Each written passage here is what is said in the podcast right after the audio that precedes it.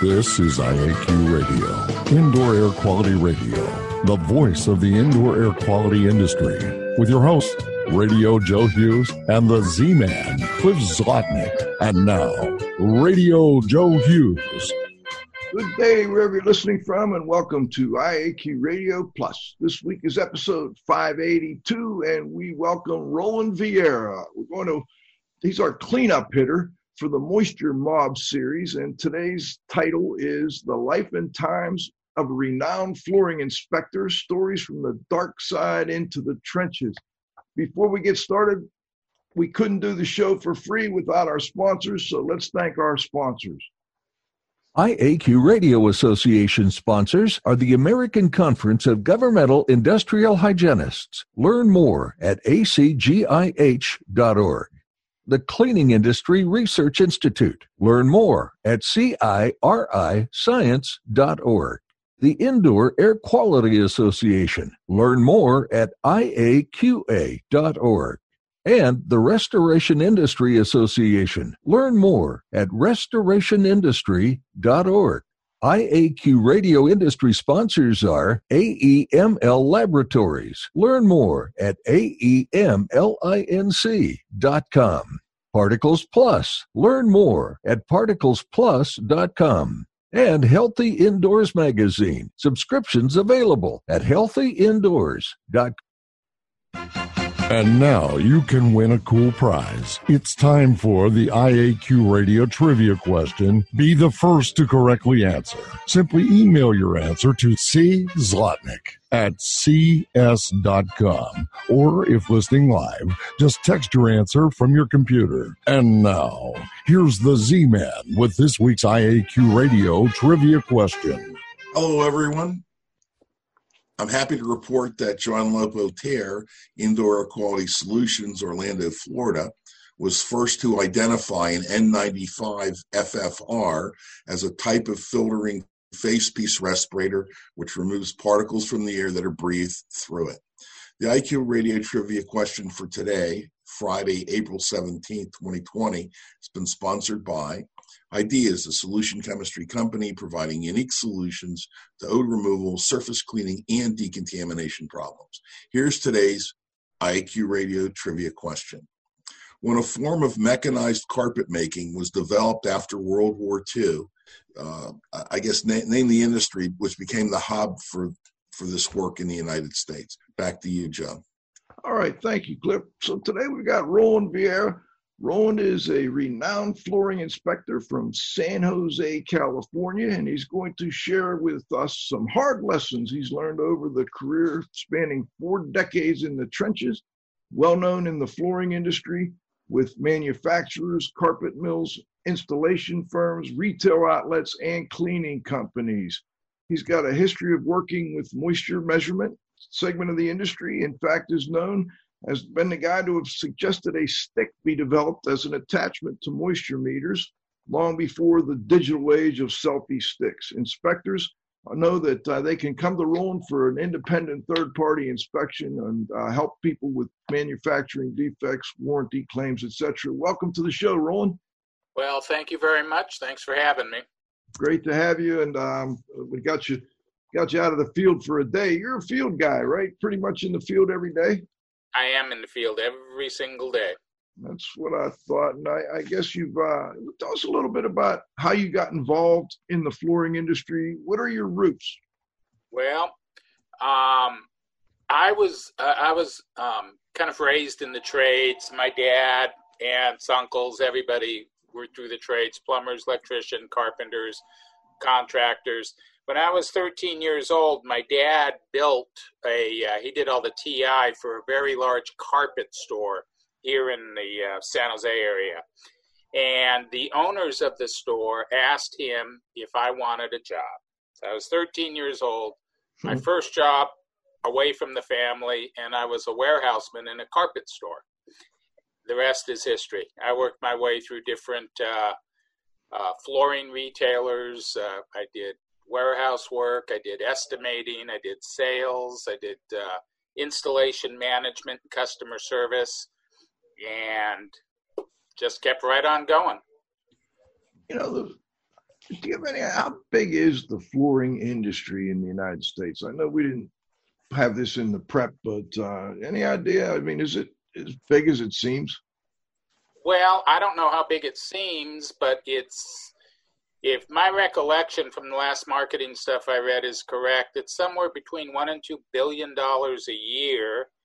I think flooring specifically is somewhere in the neighborhood of 700 million, 780 million, something like that.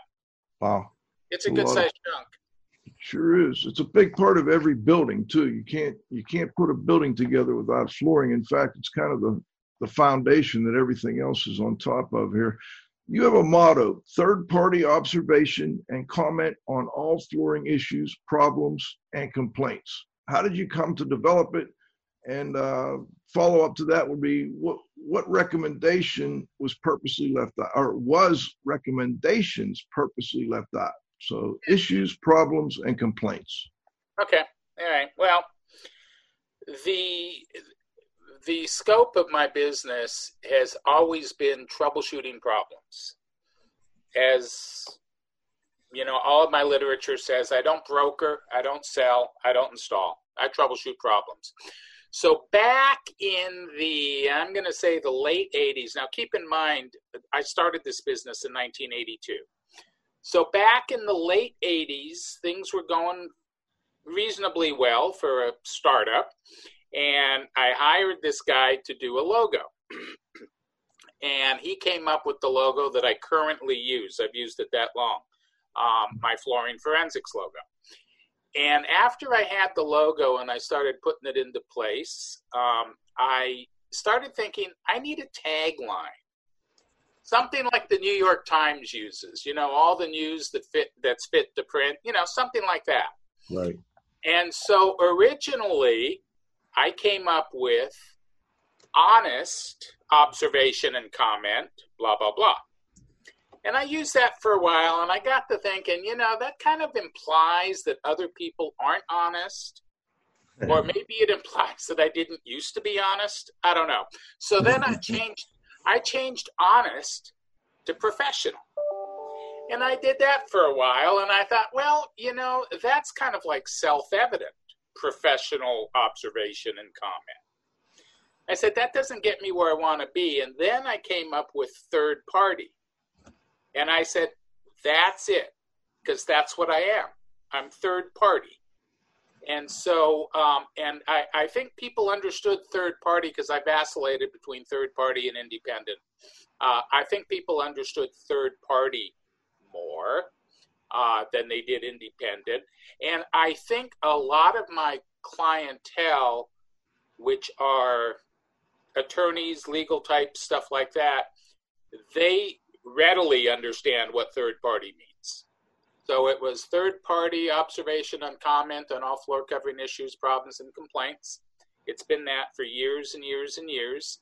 And the reason why I didn't put recommendations or solutions or anything like that in there is because that's really not the essence of what I do. I troubleshoot problems. Once all of that is done, it's not unusual for me to be retained to go ahead and and develop and or implement some solutions but that's really not the crux of what i do. I identify problems. You know roland as far as flooring inspectors go i, I assume and i'm not far from an expert on the topic i assume most of the work you do is commercial type work and, and maybe some high end residential. Is that true? And, and was it always that way yeah, no, that would be correct. It wasn't always that way. when I first started, um, it was almost 100% residential work. Now, back in the day, and I'm going back to the 80s and even the first half of the 90s, um, the number of inspection requests from manufacturers specifically was huge. And I'm, I, I can tell you right now that it would not be unusual for me to have eight or 10 inspections scheduled for a day, hmm. five days a week. Uh, in the early 90s, after my daughter was born, I cut that back to four days a week um, so that I could have more time with the kid. And then the second daughter was born. I needed more time again. But anyway, uh, you know, but that was not unusual. Now, currently, and then since that time, of course, I migrated kind of away from residential and much more towards commercial. I still do some residential work, um, but there's not that many requests for residential work. Um, the manufacturers don't seem to request it very much.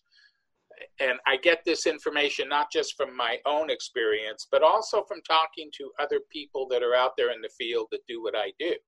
Uh, it's like, hey, how much residential work do you do?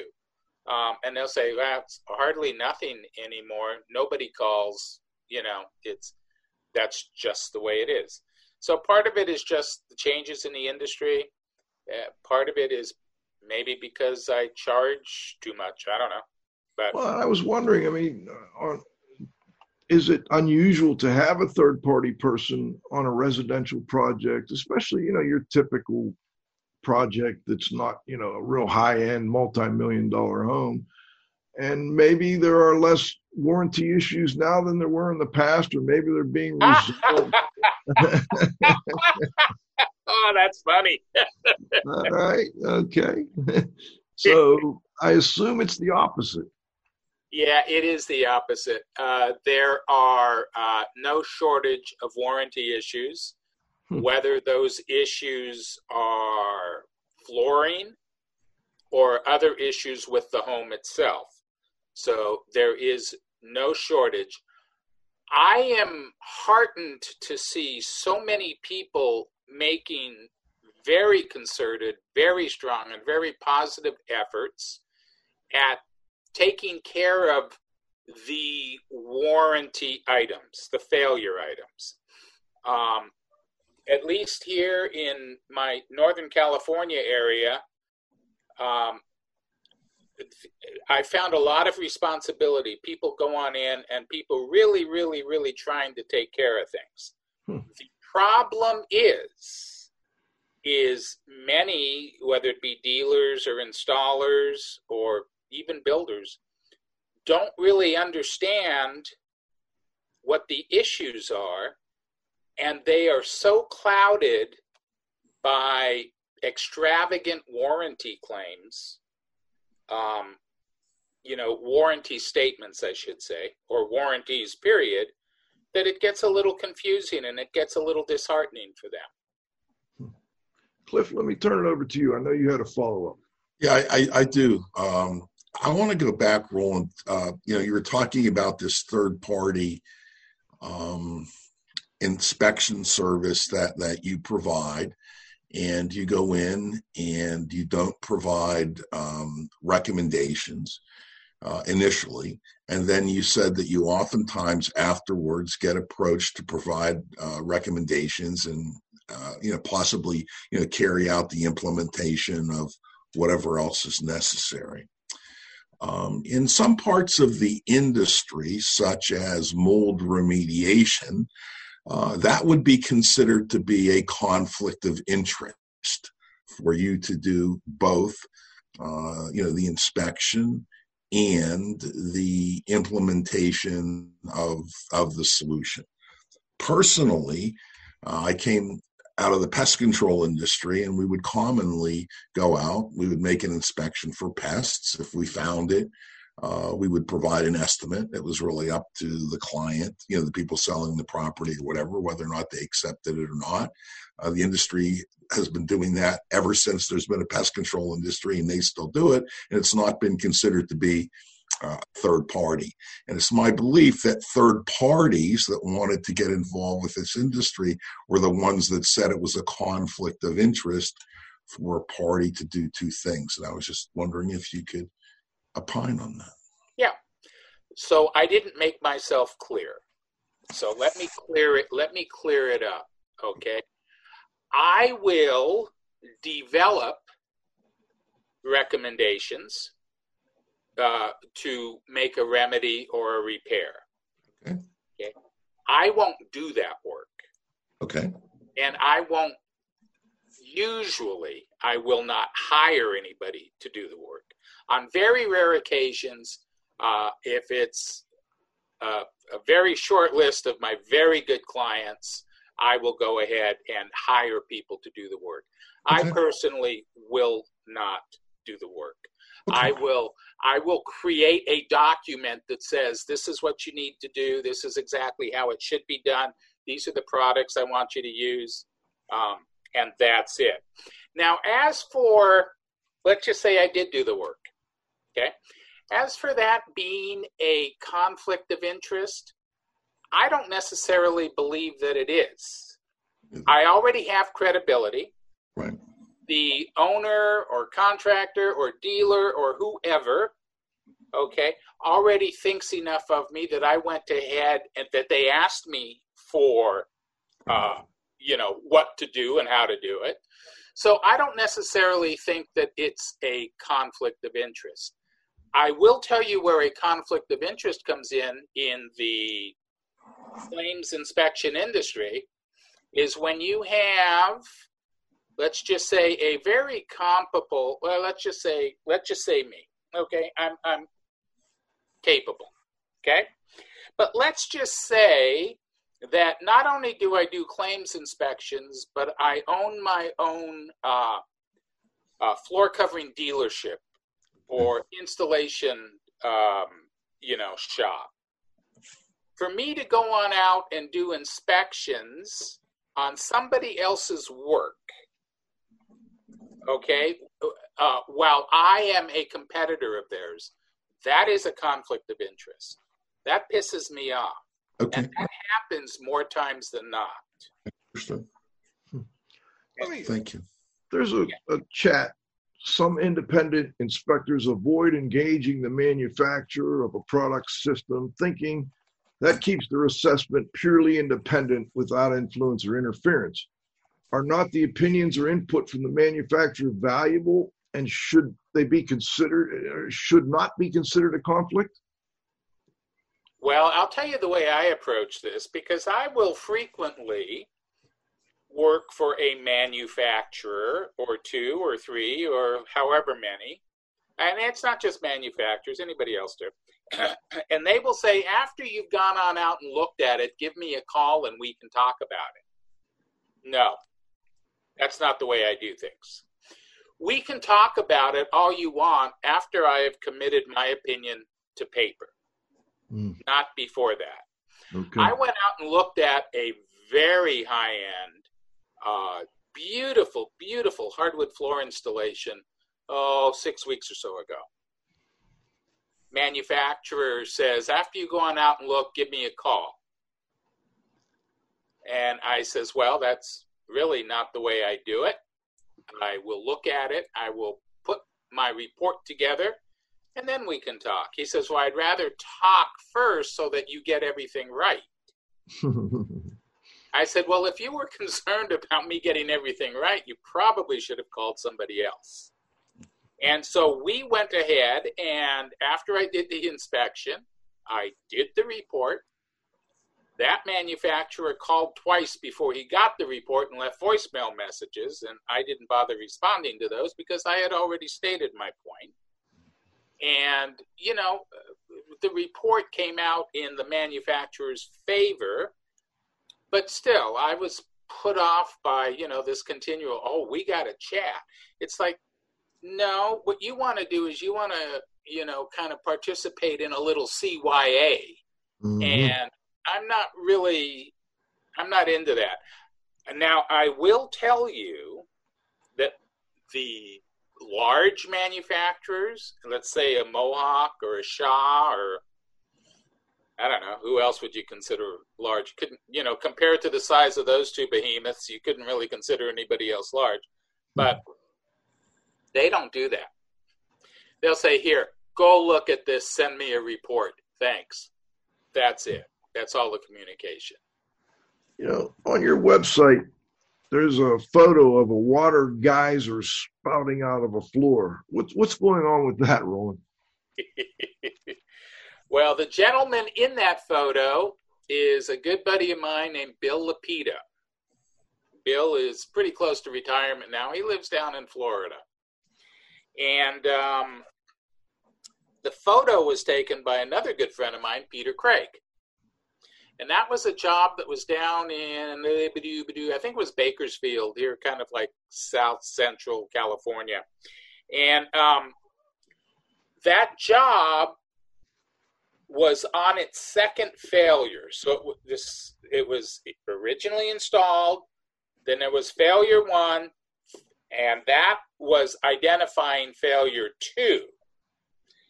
And you know, it's kind of interesting. Was it Einstein that said the uh, oh, what is it? Um, crap, just went doing something different, expect doing the same thing, expecting different results. Expecting same thing over results. and over again. expect right. different results. That was it, right? Which happens a lot.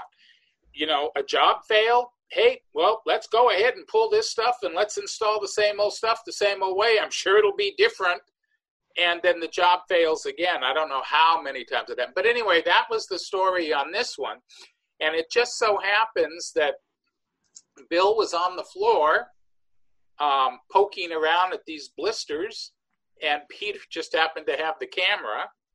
And so the shot was taken. It will live in infamy. Um, I use that shot on my website, and I think it's on my brochure also, last page of the brochure. And um, that's essentially what it was. And it's just it's just a classic photo. I've asked, asked John to see if what, what, was going on there. How how they have so much water under those blisters or whatever? Those were osmotic blisters. And, osmotic, okay. Yeah, and they're under very uh, very high um, pressure. They're under very high pressure, and so if you pop it, there you go.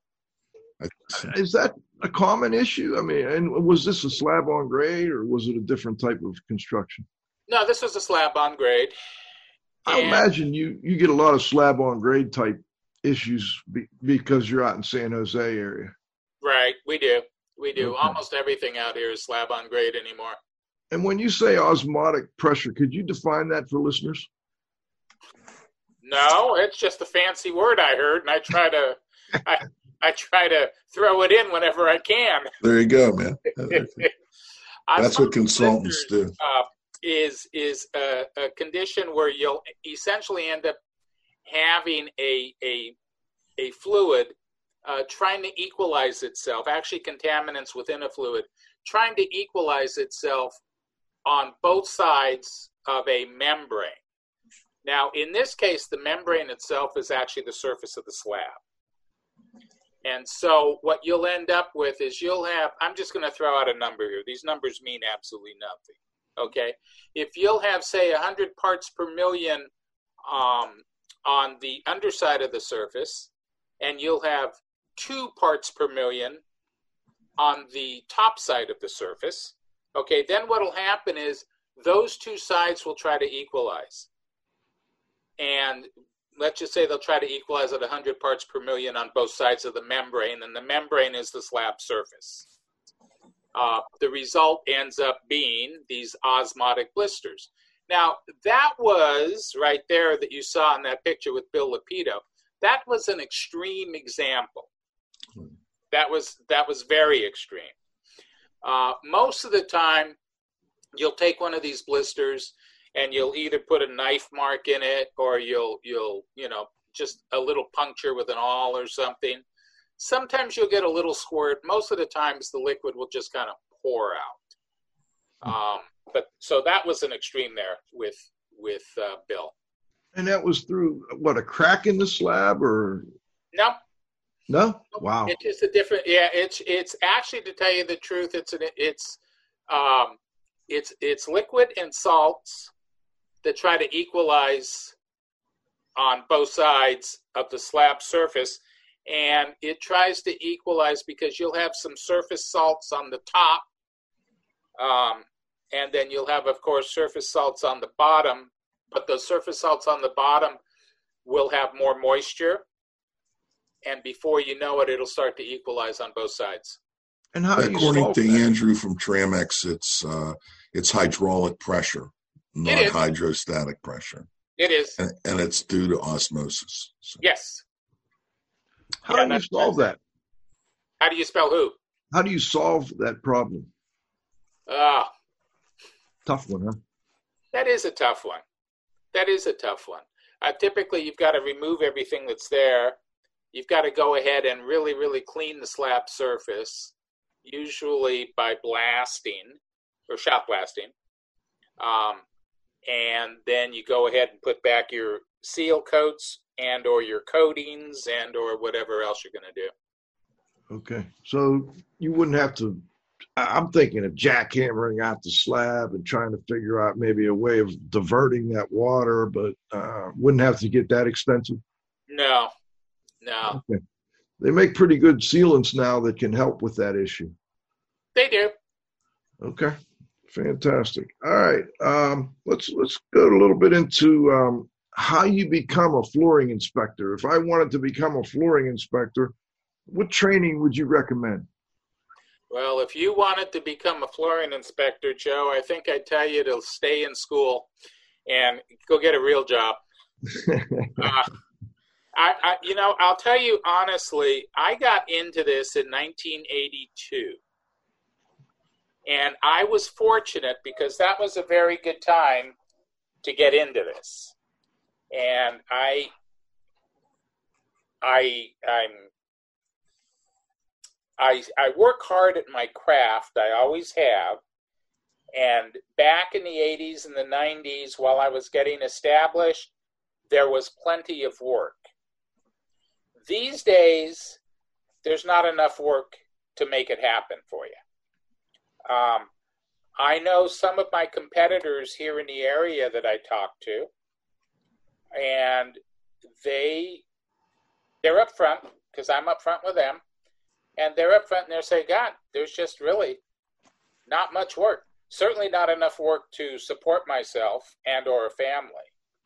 And a few of the guys that tried to do it have had to go back to what to their regular day job, which is you know doing installations or sales or something because there's just not enough enough work out there. Hmm. So in this day and age, I don't recommend it.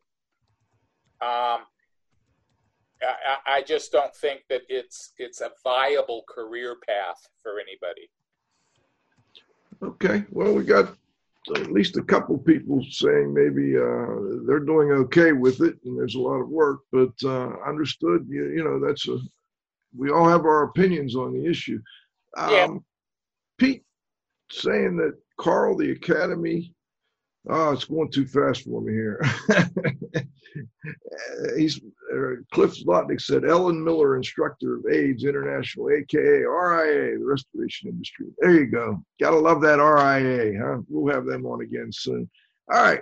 So, which organizations do you currently volunteer on, or, or are you serving on any committees? And if so, why? About the only organization I'm semi-active with is ASTM. Uh, I'm on the uh, one of the F subcommittees having to do with concrete moisture testing. Um, I was a real big proponent of industry associations and trade associations some 20 years or so ago, um, and I I firmly believe in what I called cross pollinating, in that you join individuals join a number of organizations so they could bring a body of knowledge from say one organization to another organization. And if everybody did that it wouldn't be long before all of these organizations were on the same page with the same body of knowledge. And but that didn't work.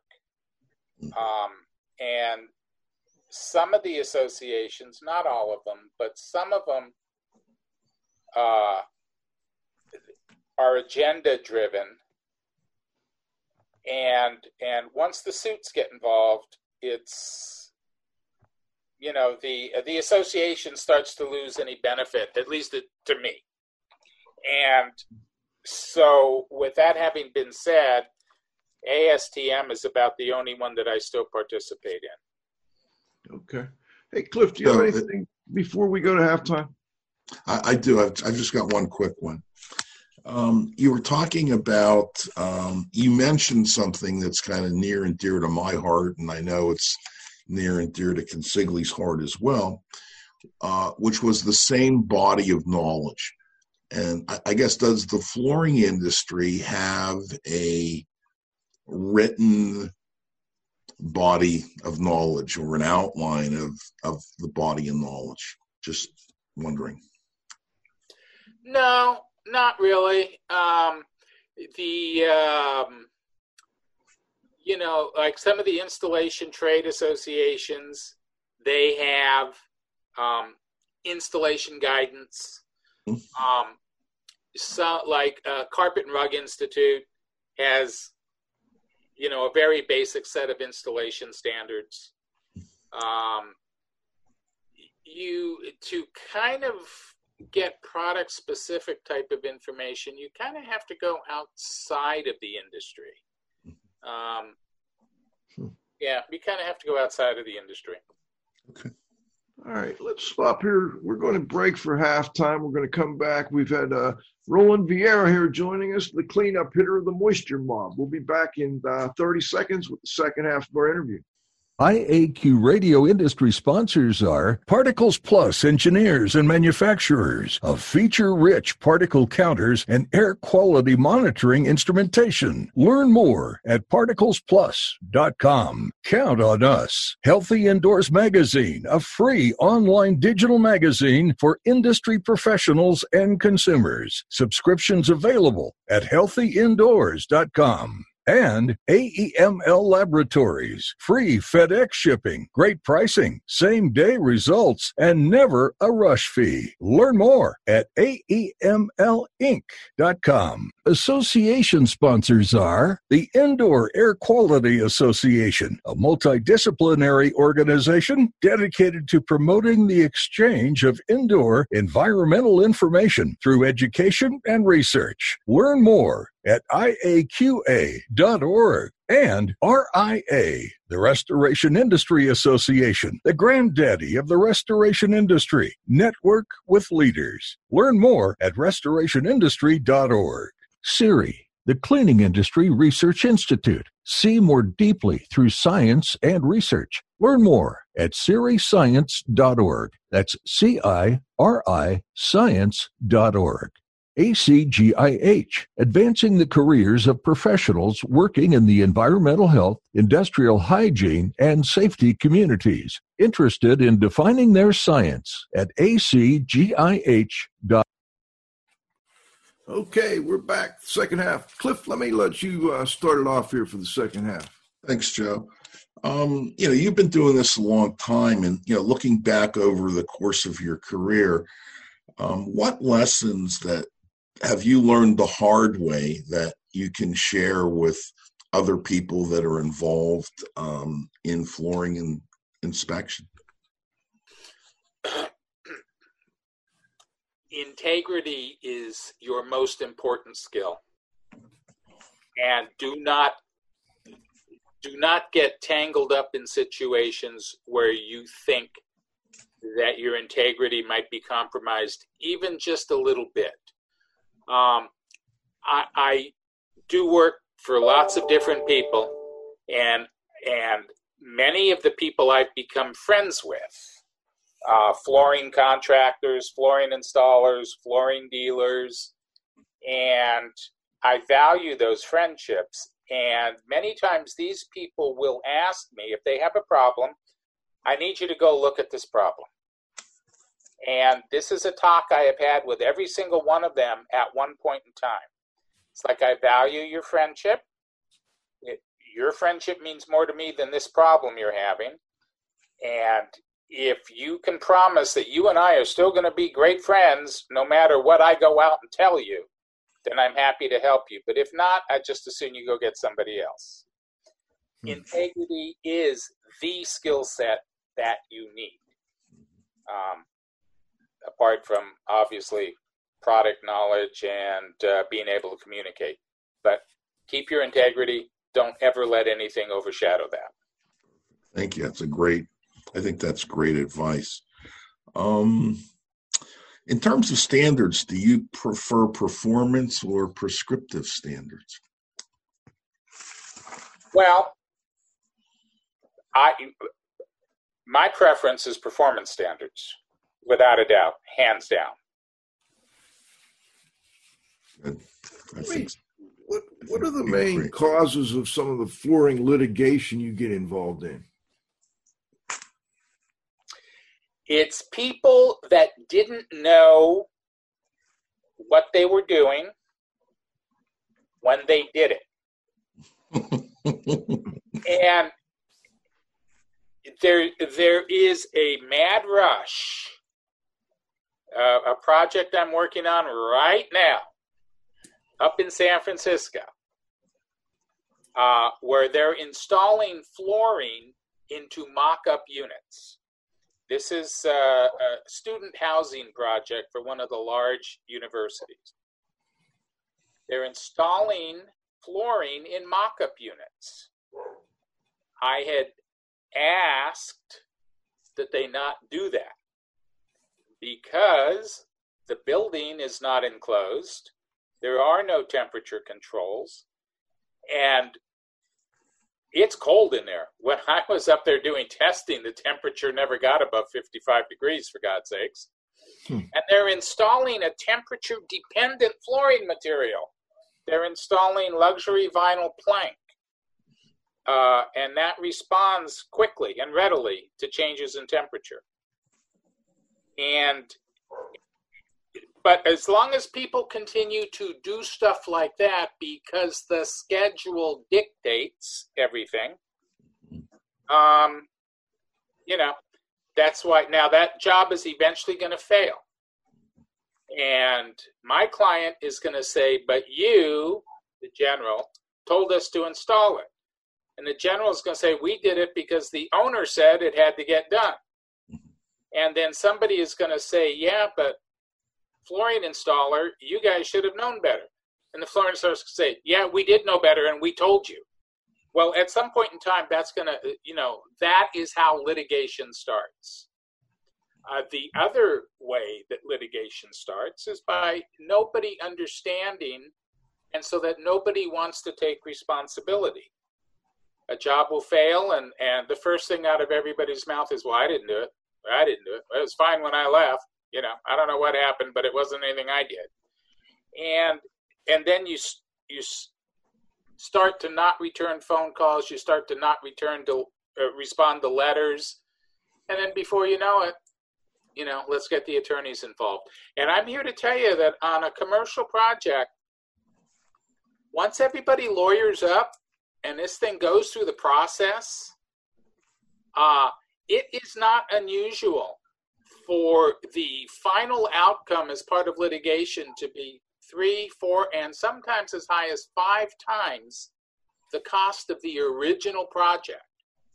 So if the original project was $100,000, it's not unusual for this project to end up the the fix costing half a million or greater by the time you add it all in. So it's it's just not worth it. And these types of cases, they fall under the broader category of say construction defects litigation. These types of cases typically don't go to trial. I have literally heard judges say, "You guys had better settle because this case is too big, too complex, and frankly too boring to bring into my courtroom." So you guys had better settle because I'll make sure you guys never even get a courtroom to have your little trial. And and so with construction that's why it's you know i've been deposed hundreds of times and then an attorney will say well how often have you testified in court? I don't know four times five times maybe. Well why is that? It's because construction defects cases never make it to trial. I wonder if you could maybe give us the categories of, of litigation. I mean i'm thinking you know moisture problems are one the the surface being level or not level might be another. Can you give us the types of categories you see most commonly? Yeah, um, most commonly uh, it's installation related, or at least that's the claim. Okay, it was not installed properly. It was not installed according to the manufacturer's recommendations. Um, the uh, another broad category is performance of the product. And lots of times on commercial projects, you're not talking about just the performance of the floor that you can see. A separate item is frequently the performance of the adhesive or the performance of the underlayment that's underneath the adhesive. Um, so, performance of the products that were used is another big one. And it's very, very rare that you'll get an actual product defect. You know, in other words, this product is defective because, frankly, those are the easiest. You walk in, and let's say that your uh, your luxury vinyl plank floor that was installed in the lobby and the main corridors. Um, you'll walk in and you'll look and you'll see that it has different gloss levels. Okay, some of it is shiny, some of it is dull. That's an obvious defect. Nobody's going to nobody's going to argue with that okay? A manufacturer may try and have said well you didn't mix the product from the boxes properly. It's like no actually we did. That's why you got one dull one over here and one dull one over there. It's because we mixed it all up. So for the most part product defects they're pretty obvious. Okay and when you do have moisture related issues, is that typically because of uh, site conditions or not having the building ready for uh, installation of the flooring, maybe not closed in properly, not conditioned properly, concrete's not dried out yet? Uh, it, yeah, it's it's all of those things. It's always site specific and a lot of it has to do with the interior environment when the product was installed. Um, you know, moisture testing is most beneficial when it's done in the immediate proximity of the start of the installation. Many people, especially owners and GCs, say, well, we got a break in our schedule right now, so let's go ahead and do the moisture testing now, even though the installation is still three or four months away. And I try to caution them that this isn't a good idea because things are going to change and things will be different once that product starts to get installed. But they'll say, no, go ahead and do it anyway, because what they want to know is they say, well, if we have a problem, we want to be able to have some time to get proposals for mitigation and blah, blah, blah, blah, blah. And my response has always been, you know what? That should have already been set up as a contingency in the original specs and the original proposals so that if you do end up with what's deemed to be a moisture problem and you are going to employ a mitigation system, it's already all spelled out for you. There's no decisions that need to be made. The price is already there. The products are already there. It's already been approved by the architect and the GSA and whoever else needs to improve it. Um, so moisture testing is of most value uh, as close as you can get to the installation. And the real reason is because a lot of these moisture conditions are site specific, having to do with ambient conditions within the building itself. Um, you you have excessive humidity, you have um, condensation and dew point issues. Uh, these are all very real issues that will will serve to sabotage an installation very quickly. And I, I guess as far as measuring the moisture content, what do you recommend? I mean, there are, you know, is there a good standard out there that you follow? What industry standard uh, do you think is best written and most useful? I, I, during this series and in talks with the uh, moisture mob here, I've I've come to change my thoughts on that, but uh, I want to get your thoughts. Now, the actual tests or test methods that are going to be employed on any particular job are actually dictated by the product that's going to be installed. Many manufacturers will say, um, you know, this is what we require uh, when you test using this test method. Okay, these are the numbers. So at that point in time, you're actually you're obligated to test by the test method that the manufacturer requires. Okay. Most of the manufacturing community right now is is requiring the what's called the in situ relative humidity test, um, which is ASTMF. What is it? Twenty one seventy. Which is where you drill holes into the concrete, set sleeves, allow some acclimation time, and then you insert your probes and you the uh, and then you hook up a meter to the probe that you've inserted. You read it, and that gives you a relative humidity of the air within the body of the concrete. Um, and you report that relative humidity, and then whoever you know takes a look and compares that number to what the manufacturer requires and they do a go, no go, or mitigate, don't mitigate type of solution. Okay, Cliff, let me turn it over to you. I got a bunch of text questions that just came in. I don't know if we'll have time to get to them all, so I want to make sure, Cliff, you get your questions answered. First. Yeah, well, I was going to, um, I was looking at the text questions, and there was one that Howard sent in. So, um, Roland, what's your opinion of the recent trend to sell adhesives that are guaranteed for all conditions? Well, actually, to tell you the truth,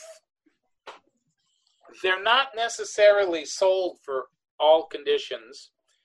What they are done is they're sold with moisture, so this would be RH, relative humidity testing, uh, so relative humidity up to 100%. And if you take a look at stuff, and we have over the past five or six years, uh, water isn't the problem. Um, you can take an adhesive and you can spread it out on a piece of plexiglass or something like that, you know, with a trowel, just apply it just like you normally would, let it cure, and then stick it in a bucket of water and let it set there. And just check it every week or every two weeks or every four weeks or every four years. Nothing's going to happen. It's sitting in a bucket of water. What the manufacturers don't state is they don't state that alkalinity uh, is will actually cause the problem to the adhesive.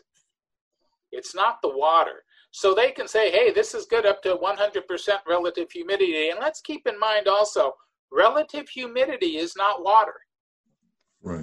Relative humidity is a water vapor. And they are two totally different things. Now, uh, you folks in the mold industry, uh, relative humidity it can be one of your big enemies, as can water. In the flooring industry, not so much. Water and alkalinity are the big problems. Relative humidity isn't. So, anyway, but getting back to the adhesives, yeah, that's pretty much what I feel. It's like they will put together an adhesive. They've got their marketing people that have found a little wedge that they can get themselves, uh, you know, a little leg up on the competition, and they'll go ahead and run with it. And you can't fault them. That's what they get paid to do. Mm-hmm. I get paid to look at that stuff and say, now, wait a minute. Okay, let's return to earth here and let's talk about this. and that is what I do for my clients. Uh, real quick, a funny story. I was working on a project at a university just south of here uh, 10 years or so ago. And I was supposed to do a site inspection, got there. There's a number of attorneys, and there's the owner and the facilities guys, and everybody and their brother. And I walked on in, and we went through the introductions, and they had, uh, you know, a large a pallet full of, of the adhesive that was going to be used and I pulled a bucket off the pallet and set it on the floor, sat on the bucket, grabbed another bucket, and just sat there and started reading the instructions. Finally, after a couple minutes, because I guess I was a slow reader or something, I don't know, the guy says to me, What are you doing? I says, I'm reading the instructions. He says, Oh, we've been doing this for years, man. It's it it's it's all the same. I says, Well, were you aware that this adhesive was reconstituted just about 18 months or so ago? I says, even I don't remember all this stuff. And I don't. And I, I don't even try to.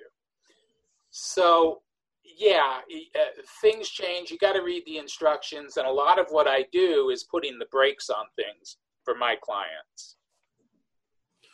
Well, I've, I've got five text questions here. I'm going to pick one out uh, that I think we could probably do pretty quickly. In your reports, how much weight do you apply to the value of measuring and documenting ambient relative humidity and temperature at one moment in time versus what can be produced from a data logger over a week, month, or a year? Well, I would prefer a data logger um, because that will give me ranges that I can work with. Uh, data loggers are not always um, possible. I'll tell you a story again. Um, I when I do testing, um, especially with new construction, I always try to set up data loggers. I used to always try to set up data loggers. the last time I did was probably about a year or so ago. I had a project, I had five floors, I had two data loggers per floor. This is new construction. So I had a total of 10 data loggers. When I went to collect my data loggers after my testing was completed, I could only find three of them. Hmm. Lost seven data loggers. And they didn't get stolen. They got like bumped, knocked over, and eventually thrown away. And that was the norm for the data loggers on a, on a new construction site. You just you just can't keep them. Now, many times I'll tell a general contractor, listen, guys, you know, it'd be nice to have some data loggers. And if you want to go ahead and set up some data loggers, I'll give you some guidance. And then I'd like you to share the information with me afterwards.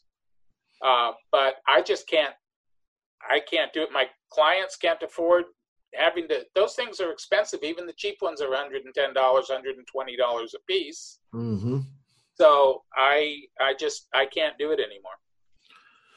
Cliff, let me turn it over to you, and then we'll go to the roundup. Oh, let's go to the roundup now. I'll give right, Pete John, my, my time. Let's go to the roundup. We'll have Cliff go first.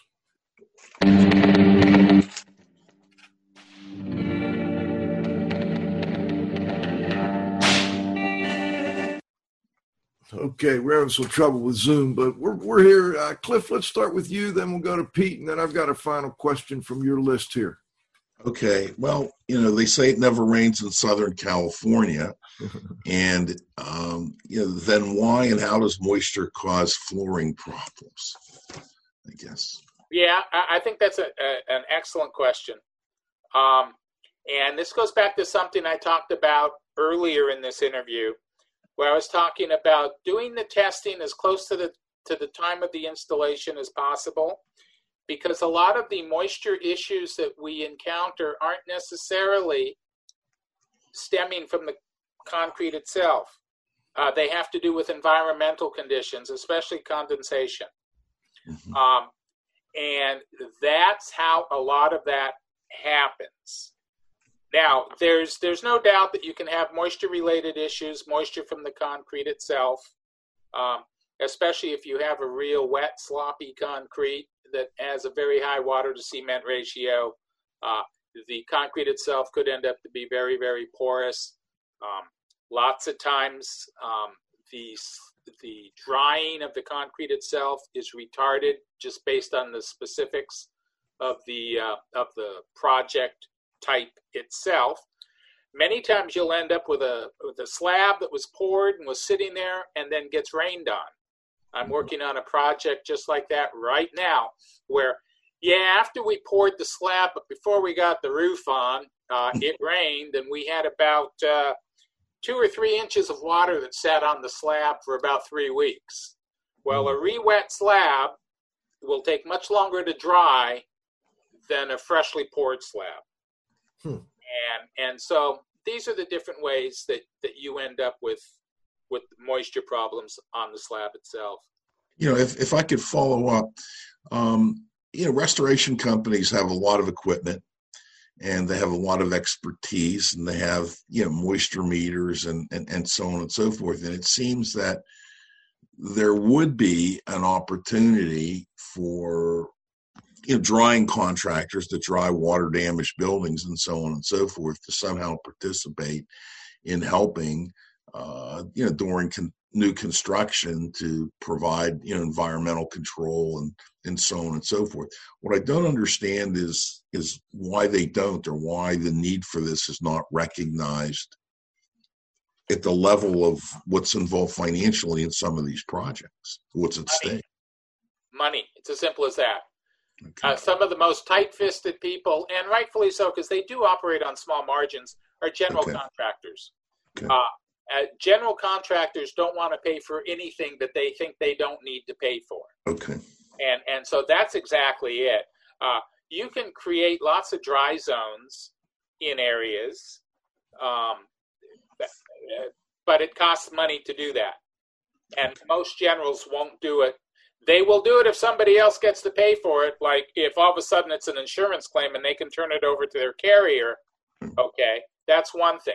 But to just do it as a part of, hey, you know what, this is a good idea, that that's why it's not done. Okay. Thanks, Pete. Yeah. Hey, good show. Uh, Good morning, Mrs. Pete. good morning. Well, after lunch here, uh, mid mid morning coffee break for you out there on the left coast. But listen, um, you know, really good show. I I just put a post up there, everyone saying that flooring guys know a lot about moisture, uh, you know, humidity issues, all these kinds of problems in buildings, and there's a lot that can be learned uh, from flooring guys in the indoor air quality industry and of course in the restoration industry because flooring are the roots of restoration. I mean, you know, through gravity, moisture flows down. Floors are horizontal. Almost every water loss is going to involve the floors in some manner. So uh, it's good after so many years, you know, the industry's kind of uh, emerging again. And I, you know, uh, a lot of the IAQA guys, big emphasis, of course, you know, for years and even now is mold. And uh, without moisture, there's no mold. Uh, without understanding materials and how moisture passes through it, affects it, and dew point, you're not going to have mold either. So, uh, uh, you know, a lot of this information has been shared by guys like you and William and Howard. You know, the, flooring guys, of course, Bob. You know, I think it has been helpful for the, for the core audience of IAQ Radio, which are, you know, indoor air quality inspectors, restoration guys, drying guys, etc. Um, so I got a couple of things. I got two questions for you, but I, I got a comment of something that you said earlier that I wrote down, which I think uh, is very analogous um, to uh, to the indoor air quality industry. You said that when you were talking about litigation, that most of the problems happen when the lawyers get involved when there when there's lawsuits, no matter whose fault it is. You know, people pointing fingers, is all because people stop communicating. They don't return calls. They don't return emails. Well, I, I can recall very early on when you know the indoor air quality industry started to collide with restoration. All the guys that were involved in any kind of litigation in indoor air quality always talked about that. They said when the building owners refuse to listen to a tenant's complaint, or they think it's all just a bunch of hocus pocus stuff, you know, and uh, uh you know, they're not sick, and uh, I don't smell anything in the building. When they start to do that, it creates a problem which usually leads to a lawsuit. And when these lawsuits happen, everyone gets rolled up in the suit, even if you have the, the little culpability or perceived culpability. Because the lawyers, the plaintiff lawyers, particularly if they work on, on some kind of, of a retainer, which a lot of them do, or a, a, uh contingency, what happens is they know that some of the people have very minor or no responsibility will give a little bit of money just not to be bothered and hassle because it costs more, which is an unfortunate part of the legal process. So I, I think that's a very important piece of information that even though maybe a lot of people on this call and we know it, sometimes it doesn't hurt to hear that sermon every once in a while again. is that when you stop communicating, there's going to be problems. Now, one of the questions I have, because I'm the restoration guy, is, and this came out of some of the little email dialogues that we had leading up to vetting the questions for your interview, Roland, was you said that you occasionally on and off get involved in being called by insurance adjusters out in the Bay Area because after some kind of an insurance claim, there's some failing, uh, there's a, a, a, installation or a flooring failure, and they want you to come in impartially to determine who's at fault. And of course, the restoration guys say, well, it's not me, and they want to blame it on something else. And uh, oftentimes you find that not to be the case. And what really struck me, you were kind of apologizing to me, but trust me, I don't ever want anything sugar coated. You know, it is what it is. Because uh, any guy who's out there doing drying, and if they're not using meters and they don't have some criteria to document the process before, you know, they install the goods, whether it's in house or through contract, subcontracting, you know, that's kind of on them and they've leaving themselves open. So why don't you talk a little bit about experiences have you had with the insurance companies? How often? What kind of questions they ask? Who's normally responsible? And really, most importantly, why do you think that these these guys are not drying the concrete, or they think the concrete's dry before they install the goods, and then they they want to disclaim liability? I mean, it's a broad topic, and there's a lot there, but you know, weigh in on it. Well, I, I think uh, a big part of the problem is they don't have the necessary skill set that it takes to analyze the job site conditions properly you know, maybe you guys can answer this for me. So one thing I've I've always had an issue with, and nobody's ever been able to explain it to me. You set up a, a dehumidifier, let's just say a residential property. You set up a dehumidifier or two, and so this thing collects moisture from the air. And what they'll do is they'll drain it into a bucket, a five gallon bucket that's right next to the dehumidifier. Well, as you're pouring water into that bucket, water that's already in the bucket is also evaporating into the air. So, what you're doing is you are essentially feeding moisture into the air that you are then pulling out of the air, throwing it back into the bucket. Uh, this is a very common occurrence on the residential side. And I will say, well, what exactly were you drying? Were, were you were you drying the bucket of water? Were you drying the air? How is the air going to get dry? Because you keep you keep recharging the air with additional moisture that's here in the bucket, and the guys just look at you like you're an idiot.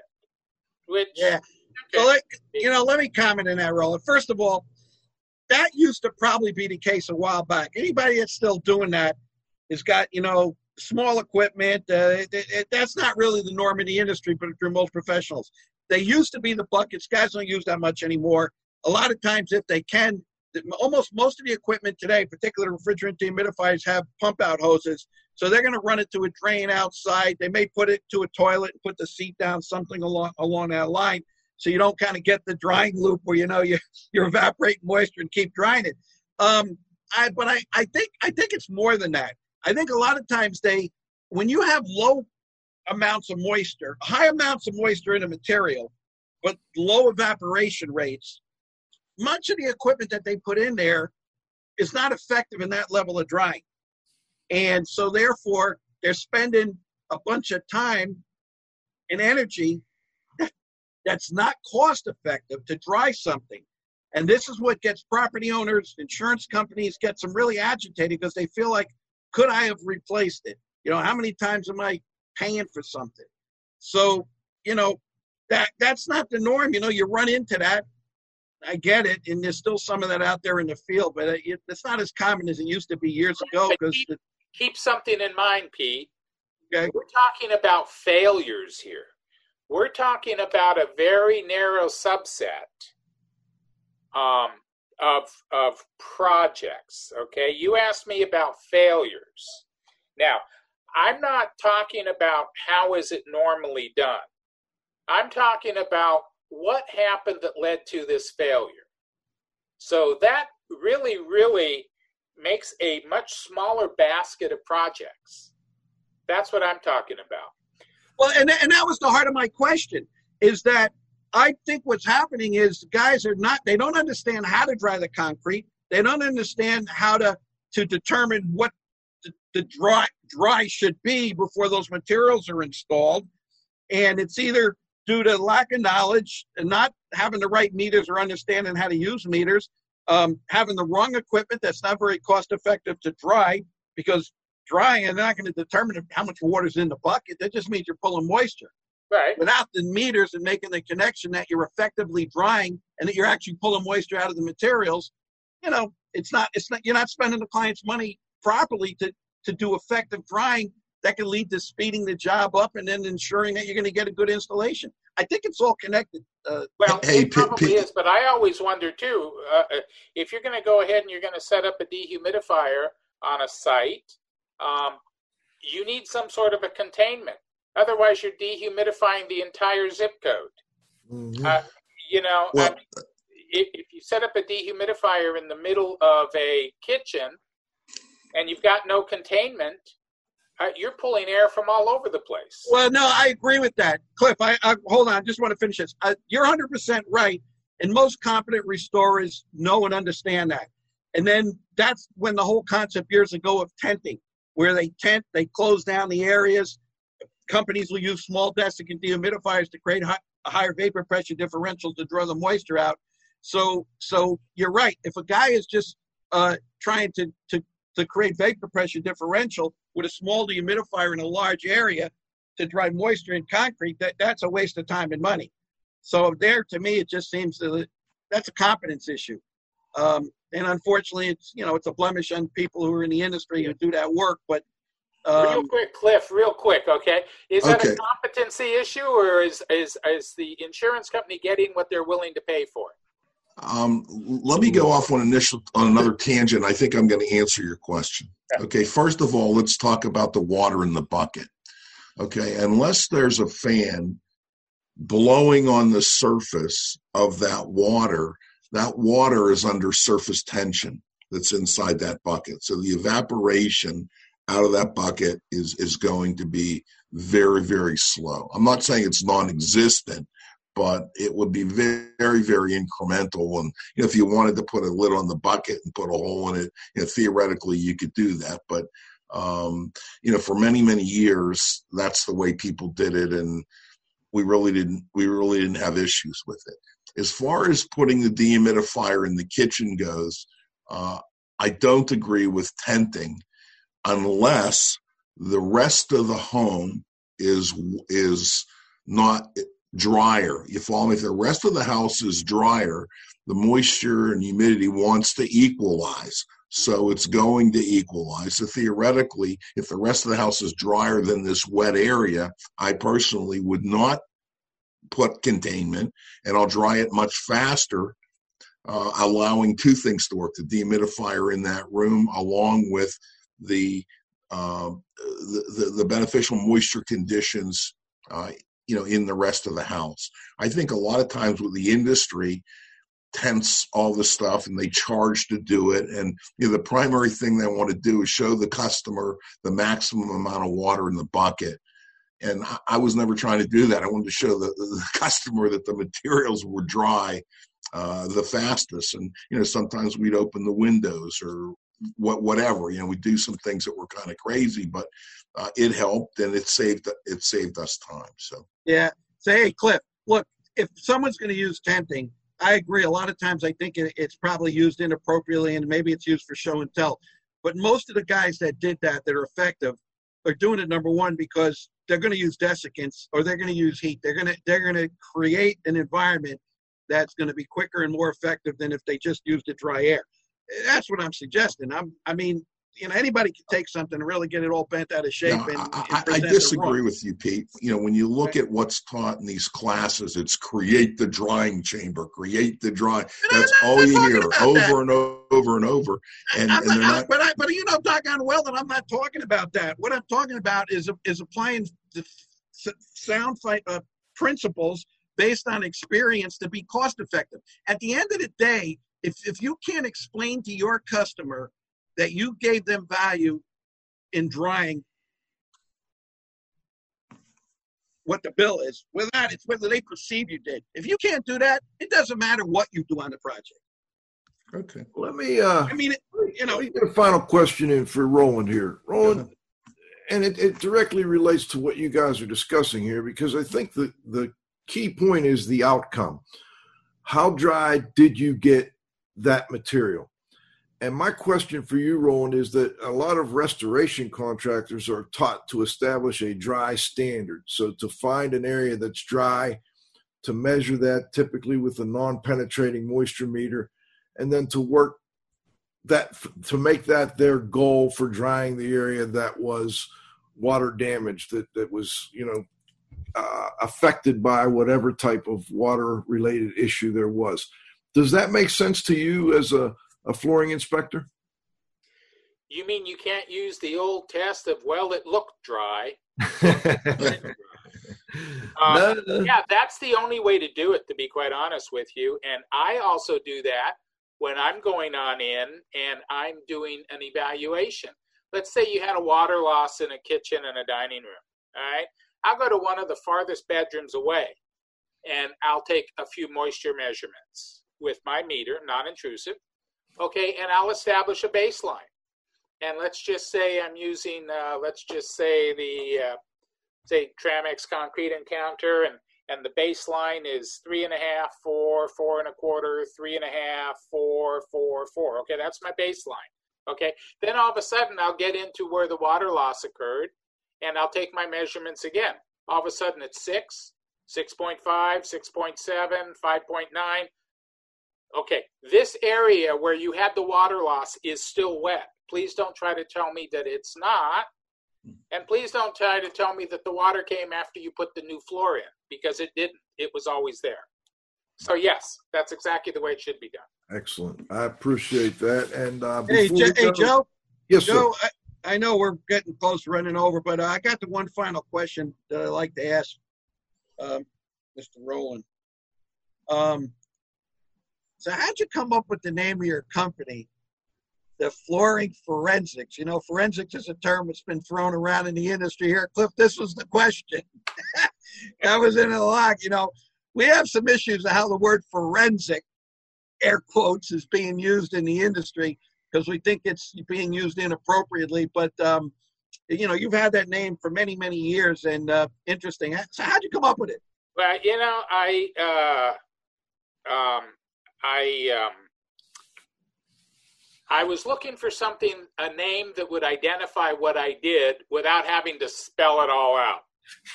And flooring obvious was was obvious because that's floors. And forensics is actually a scientific study. That's really what it is. That's forensics comes out. Most people use it in the medical context, and that's really where it, most people know it from. Um, but I've had many, many people say, "Oh, CSI, huh?" And actually, to tell you the truth, I was flooring forensics long before the first CSI ever came. And where I actually got the idea to use the name, and us old guys will know this, the old television show with Jack Klugman called Quincy, M-E. Oh yeah, that was a great show. Yeah, Quincy was a medical examiner, and that's what he did was forensics. And I used to enjoy that show.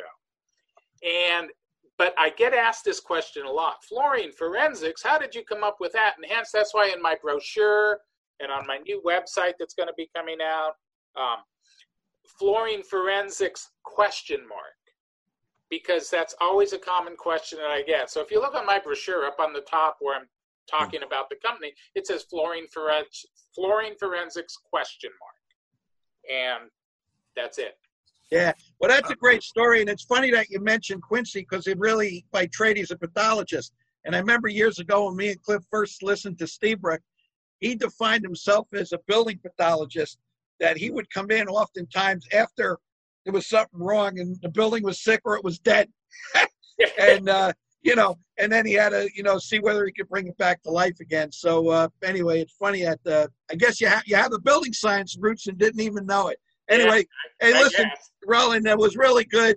Uh, I wish we could have spent more time, you know, on this, uh, getting into this whole the, the drying discussion and uh, you know the moisture content and how it affects restores and the insurance industry. Maybe it's maybe it's time. Maybe it, you know there may be some future shows that we may do along that because I think those are real issues that uh, that that are things that need to be addressed. And me and Cliff, we go back and forth once in a while, but we agree on a lot more than we disagree. And I I certainly agree with him that there's a lot of stuff that's probably being taught that's uh, a little bit over the top. And um, but you know, hey, to each their own.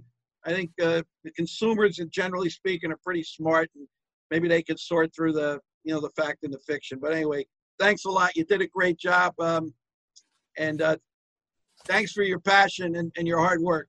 Well, I want to say thank you very much to all three of you. Um, before we go, really, Rowan, anything you'd like to add real quick before we go? No, no, not really. Not All really. Right. I can't think anything. Watch, as soon as we hang up, I'll say, oh, darn. I should. oh, you know what? Let me end with one of my favorite quotes. Uh, this is actually, it's attributed to Mark Twain all the time, but it probably wasn't Mark Twain. It was probably a contemporary of his named Josh Billings. And to paraphrase the quote, because I've forgotten exactly how it goes, it goes like this though. It's not what you know for sure that gets you into trouble. It's what you know for sure that just ain't so. Thank you, Roland Vieira. I think it might be nice. click, click, that's going to be in the blog for sure. That well, I, you know that. Hey, and, and Bob Bonwell, who uh, you know we lost, he he had an old saying that said, uh, "You can't exceed your own knowledge. You can't do what you don't know. You know, you just don't know what you don't know." And that that's really a variation. That it's funny how all these old timers have been around for a long time. One way or another, they all kind of they may frame it differently, but experience taught them the hard way. So anyway, That's right. That is right. All right, Thanks, gentlemen. my friend. Thank you, Roland Vieira. Much appreciated having you on the show today. I want to thank all the Moisture Mob members. I'd love to get together, maybe have a panel show with the Moisture Mob sometime. Uh, I also want to thank my co-host, the Z-Man, Cliff Zlotnik, the Restoration Industry Global Watchdog, Pete Consigli. John, you got to have faith at the controls. Most importantly, our growing group of loyal listeners. Please come back next Friday for the next episode of IAQ Radio Plus. For IAQ Radio, I'm Spike Reel saying thanks for listening.